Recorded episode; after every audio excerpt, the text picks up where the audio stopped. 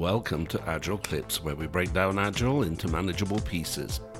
In this episode, we are joined by Andrew Webster for a conversation about negative views of Agile, what can cause people to have these negative views, and how to overcome them to help teams reap the benefits of the Agile values and principles.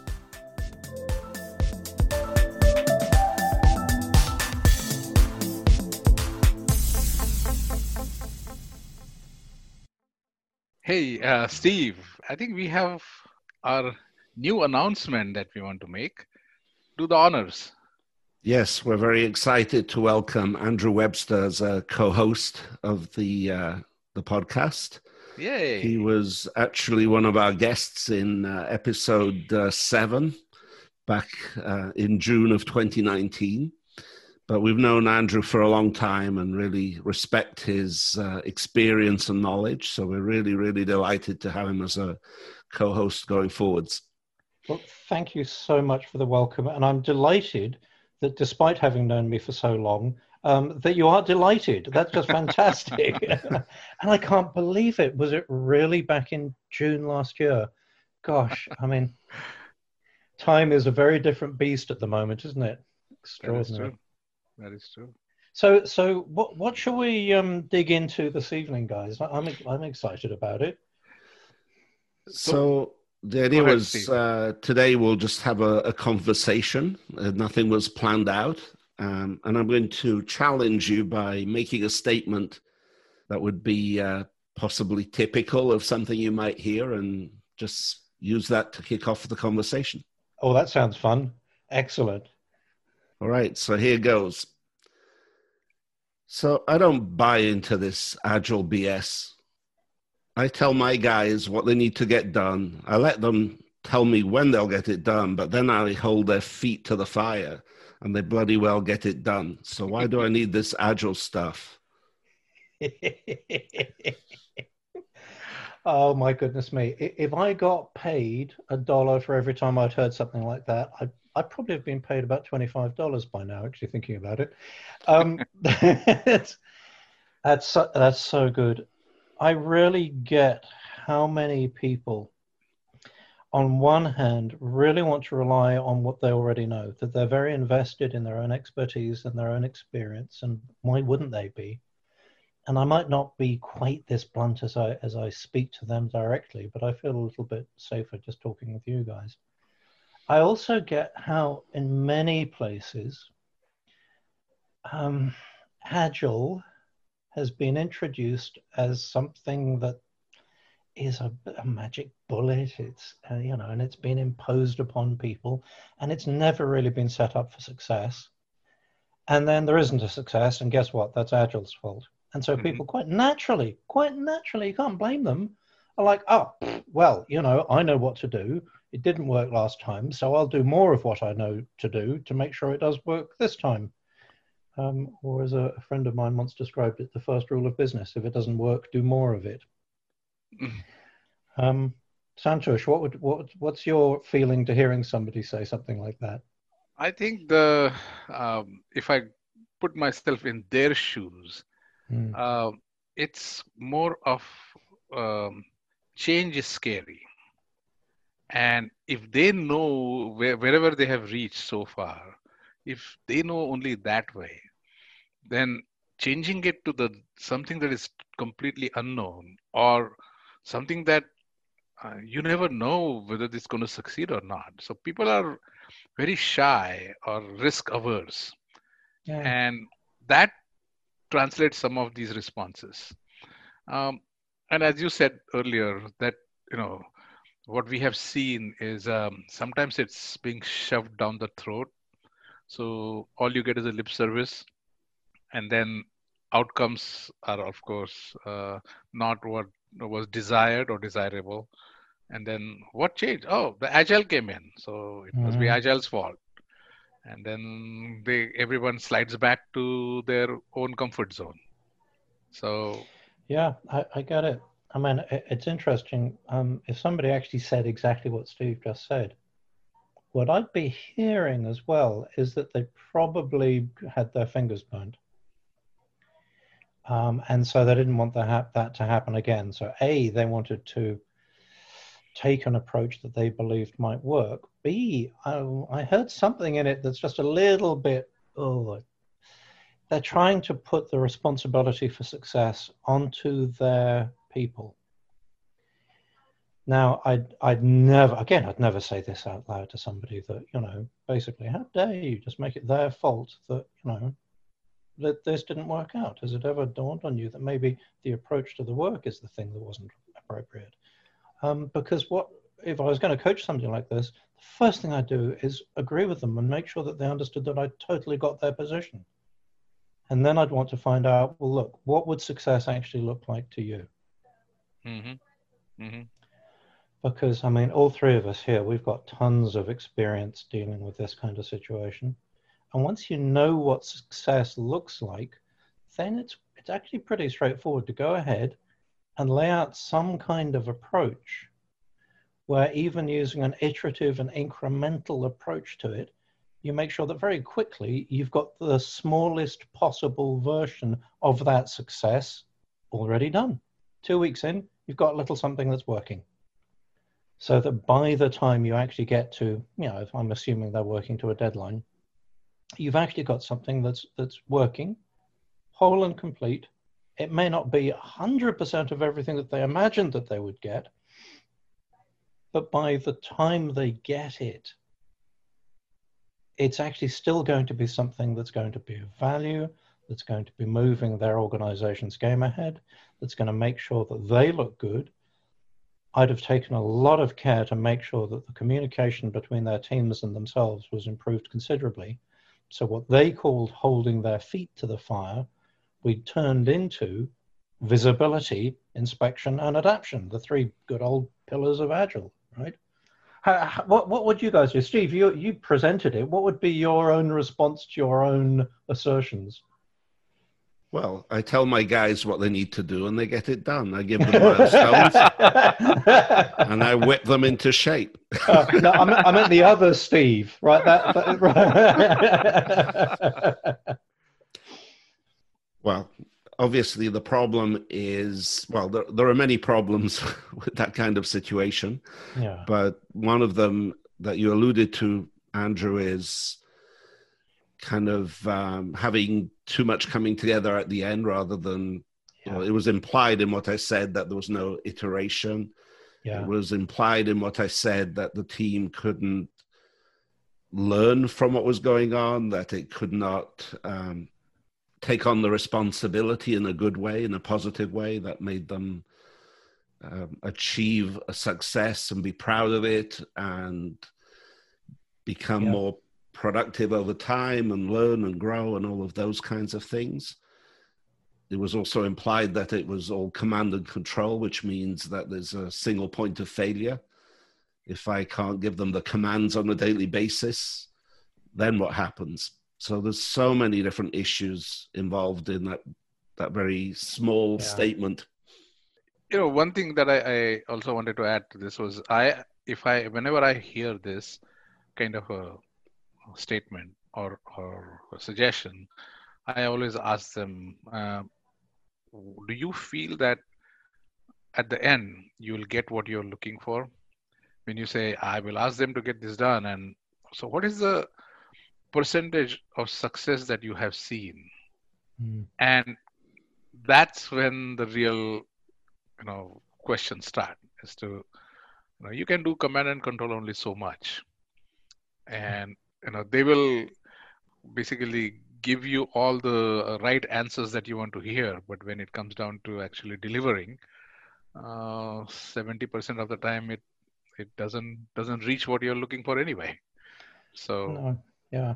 And, and like Steve said, it does lead to a single point of failure. If somebody thinks they have to tell everybody what to do, what if they're wrong? Exactly. Right? What if this is actually a, a problem or a solution or both that are emergent, that people literally have never seen before? Trying to tell somebody what to do implies that you already know what to do, which implies that you must have done it before, which you know we we know we're agilists. If you'd done it before in software, well, you'd use that, right?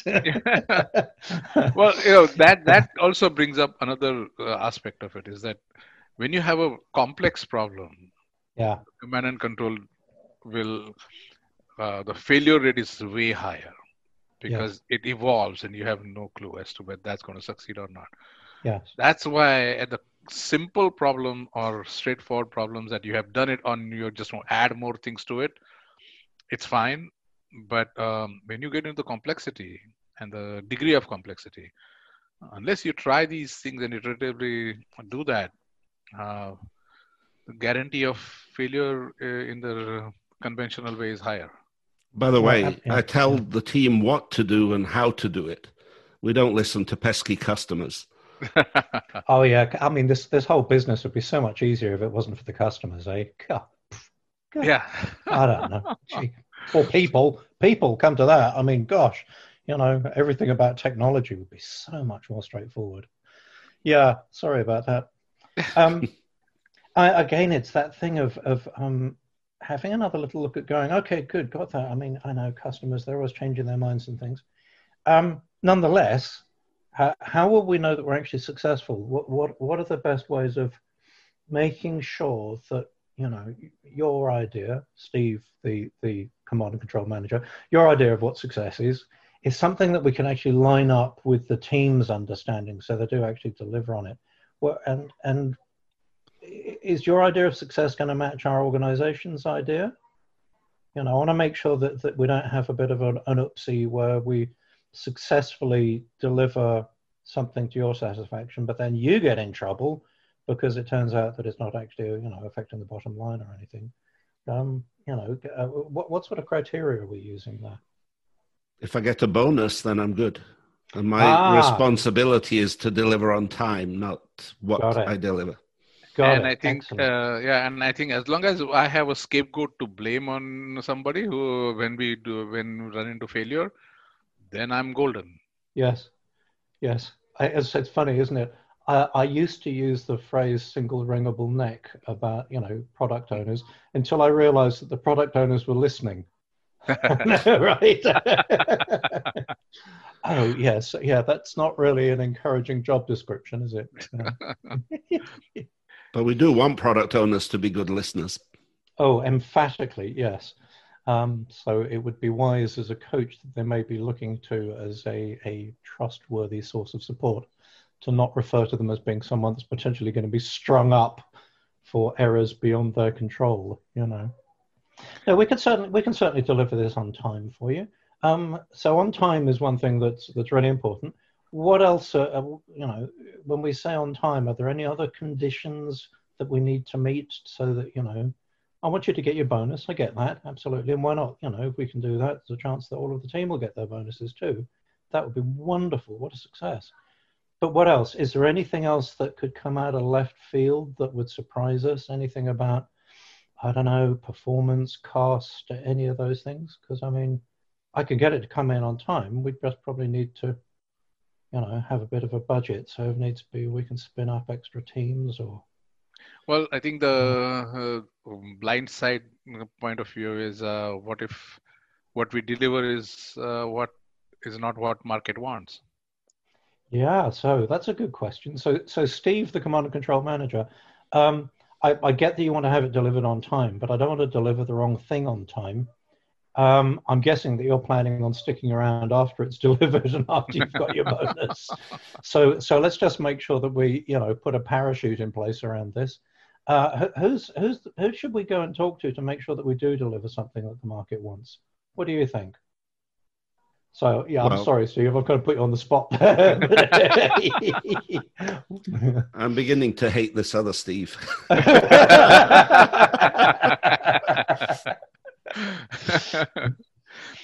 yeah, but I think I think uh, I'm I'm seeing this in every level of things as to um, when they start seeing how the sausage is made, mm. then I think their point of view changes.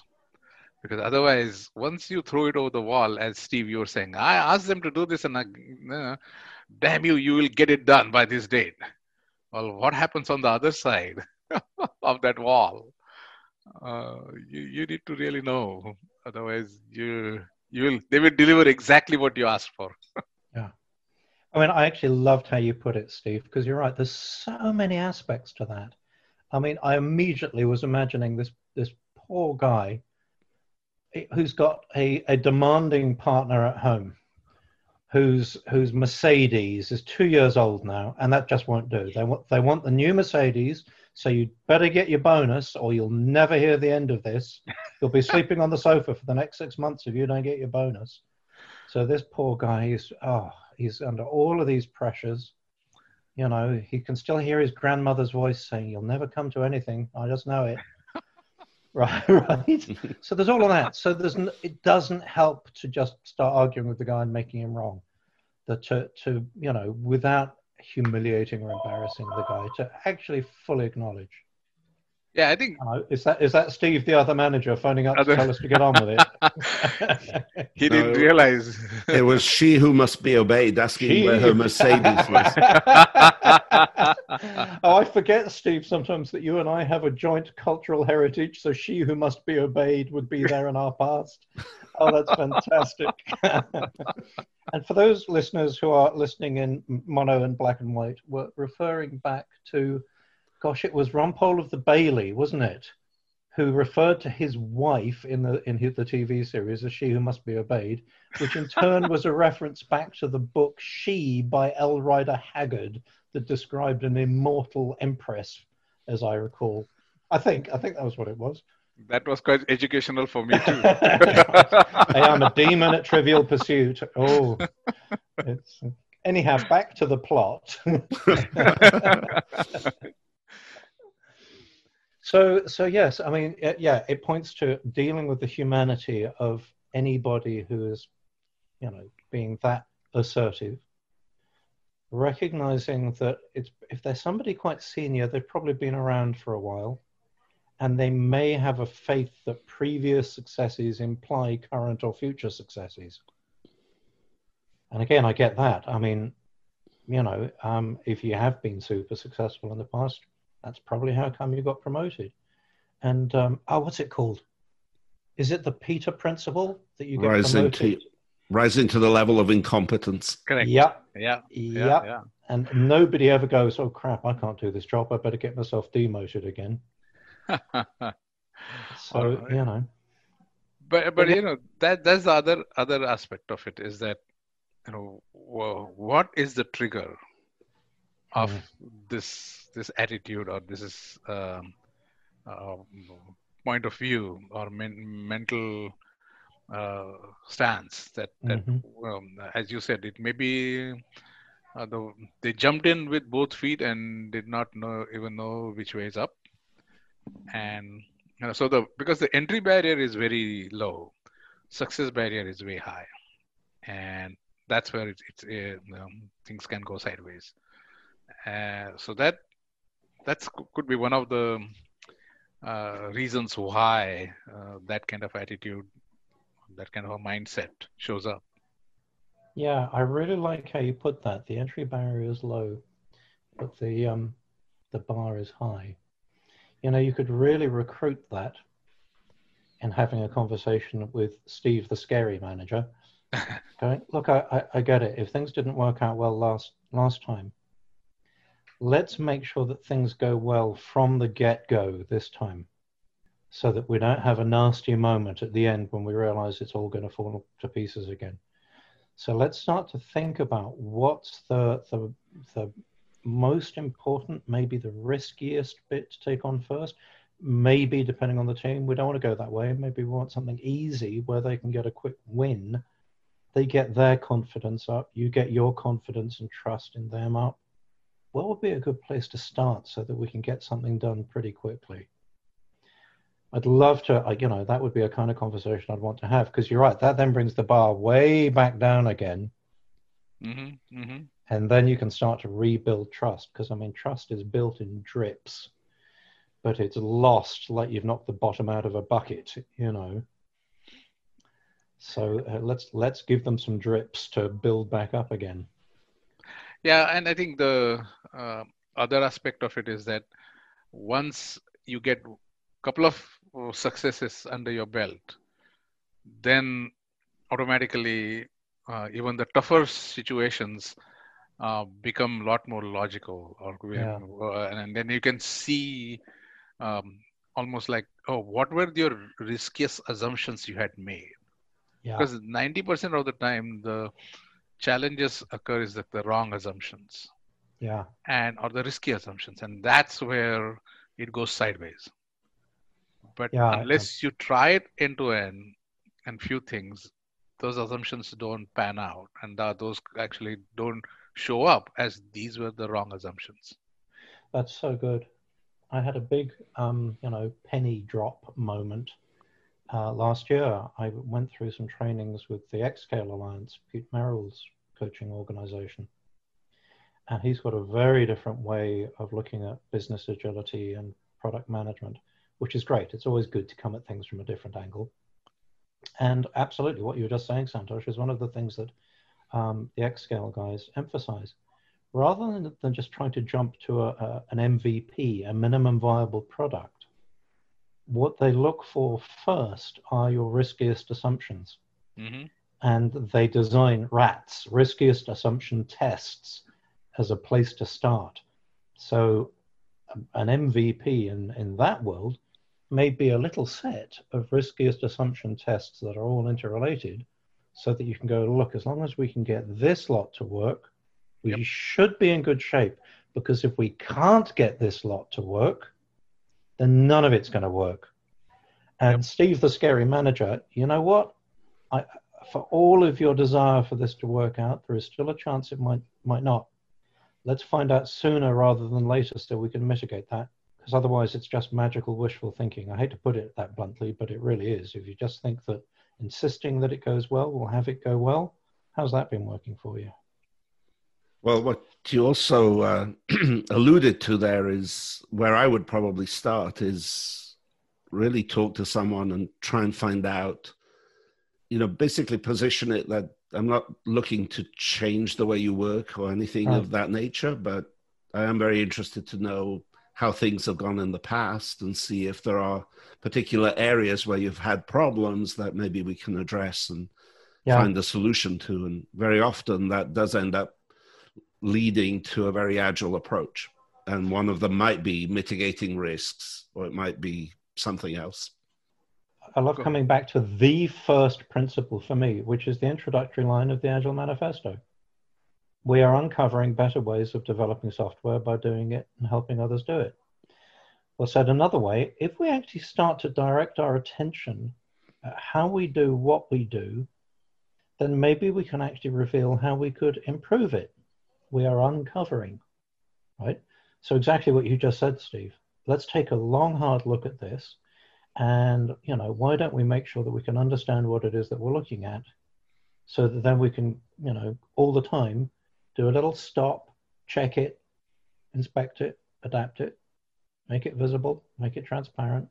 I think the point at which I, f- I first deeply understood Agile was when a client I was working with us years ago uh, gave lip service to going Agile, gave, gave lip service to adopting Scrum, actually had no interest in doing so because they had a, an internal culture that was completely command and control and we ended up becoming successful by not talking about Agile, not talking about Scrum at all. Instead, just making sure that we paid attention to the work and made it visible. We started to put it, it was, um, I think we used Jira, there's Jira or Rally or one of those tools, um, in, a, in a completely plain vanilla configuration to do, in progress, done. And just did that with a subset of, of the whole team. And that over time led to them actually uncovering a process that was almost identical to Scrum. It's just extraordinary. Yeah, funny you should mention that because uh, we um, had uh, one of our meetups, Chris Sims, um, mm. we all know. Mm. Uh, he he gave an example. You know, one of the clients that he was working at, they said, "Agile sucks. We are not going to do Agile." And he said, "Okay, well, if you're not going to do Agile, let's see what sucks of, of this agile process. And they started talking about, um, yeah, having that demo wasn't too bad. We could do that. And then um, uh, having those stories uh, created, uh, that wasn't too bad. We could do that. So, looks like the agile world was scary than the actual ceremony or actual process yeah. of getting it done. And then they said, okay, we will not do agile. We will not call this agile, but most of the things were done in that fashion anyway. So sometimes that also carries that stigma. Yep. What you're both saying um, reminds me of someone I know who was brought into a bank and they had tried Agile in the past and it hadn't gone very well. And she never mentioned the word Scrum. She never mentioned the word Agile. She just yeah. kind of tried to understand what was going on. And she said, Yeah, this looks like what you're trying to do is really complex. Maybe we can break it down into pieces and tackle one thing at another. And then just slowly, every Scrum concept was introduced one by one without ever mentioning that it was Scrum. And it really no. made a big difference. It really helped. And then, you know, after many, many weeks, she said, Oh, by the way, do you realize that you're doing Scrum? yes. Yeah. I, and I look back on this, the client, I, I regularly tell the whole story and I make a bit of a presentation out of it. It's a bit of fun. But I never actually went back and said, by the way, guys, you know, you uncovered Scrum. I didn't have the heart. I didn't have the heart because it would have been so much a sort of me being all, I told you so. you know, I get the temptation. Oh, it must have been such a satisfying moment for her. Well, yeah, sorry, go ahead. I was going to say it points to something really interesting that when you realize that you're dealing with people who are stuck in maybe a past experience or some preconception that changing the language might be all that you need to do. And on one hand, not mentioning the thing that activates them is clever. On the other hand, it had me think about um, my beloved Cynefin, Dave Snowden's work on, on complexity science and uh, decision support. He called the framework he developed Cynefin, a mm. Welsh word with very obscure meanings, specifically because people couldn't go, oh, yeah, no, I've, I've heard of that. You know, uh, even calling it like a complexity framework. A while back, I, I met a very senior agile trainer who had understood that Cynefin was complexity framework and immediately compared it to something else and just went, oh, that's the same as that other thing. No, it no, it, it's not the same as this other thing. They've just fallen into the trap of if it's got similar sounding words, it must be the, a similar thing. Mm-hmm. So it's really good to go back to using the plainest of plain English if you're in that kind of situation. For you good know. measure, have the words sound completely different to the way it's written. Yeah. yes, yes, yes, which in Cynefin's case, I, uh, that, that, it's funny. I've been around those guys a lot, and it's a sort of running gag is how many different ways have you come across people mispronouncing Cynefin? Right. It's just, you know, running gag. Anyhow, that's that's maybe a topic for another day. One thing that that uh, I've seen doing this is like um, I was at um, one client where all these uh, VPs and those level were having tough time uh, organizing their portfolio and uh, getting all these things together.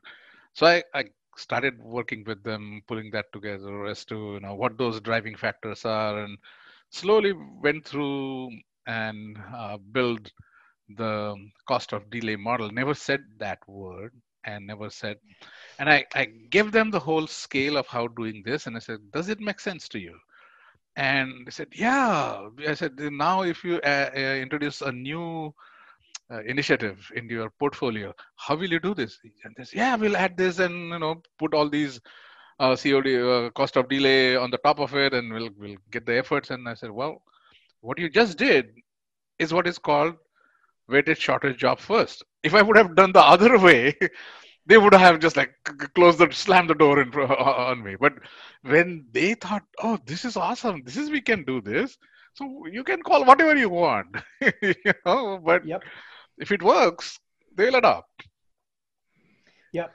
Yep, uh, I've got a very similar thing that I do with people, and I just call it a bang for the buck exercise because they're exactly. like, "Oh yeah, that, that makes sense." Yeah, yeah, exactly. Yeah, exactly. and you, you run them through exactly the same stuff, and they reveal everything to themselves, and then they've revealed it to themselves. That's the lovely thing. You don't have to tell them anything. Right. And on that point onwards, they own it. because Yes. they they feel that they came up with it. So yes, that's yeah. the best. yes. Uh, going back to Steve, the the angry and scared manager, I I know that with people like that in the right situation, I may once they know me well enough, occasionally use the odd trick like, Steve, you remember the other day? I can't remember what it was that you said, but it gave me an idea. And make it sound like the thing I'm going to tell them was their idea in the first place. now, I have tried that before now and had somebody go, Are you kidding? I'd never say that. it backfired horribly.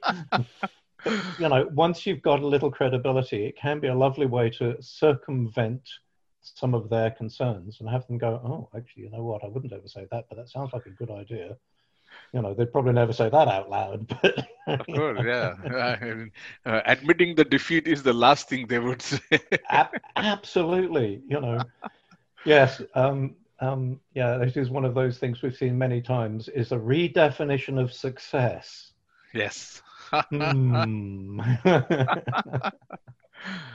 mission Yeah. accomplished uh-huh yeah. Yeah i think that's that's where the big ego uh, comes in. As long as you feed that ego yeah. um, i think that that's where uh, agile coaches uh, you know maximum skill set has to be applied is how to feed different egos at different levels. Yes, it, it's one of my concerns about um, some of the certifications is that to make them appealing, they sound like they come with more experience than they do. Mhm. Um, you know, certified Scrum beginner wouldn't sell. Certified Scrum Master sells. But unfortunately, what it's turned into is that, um, you know, hiring managers who aren't familiar with Scrum, HR departments who aren't familiar with it, all they've got to go on is a certification. So they hire somebody with a CSM thinking they're getting a, a master, an expert, someone with very high degrees of proficiency. And I, I know I've seen some awful, awful, upsetting situations where someone literally got their CSM a couple of weeks before and get thrown in the deep end and it doesn't end well, you know. I don't know I don't know what to do about that. Um, I have in the past caught myself being profoundly cynical about the agile industrial complex, um, often with the cynicism, with some justification. But just recognizing that with all of the things we're talking about, we're talking about people, bless them, even if they've got big egos, even if they've just got a certification, it's, it's people. Mhm. And how can we as coaches help to release their highest potential?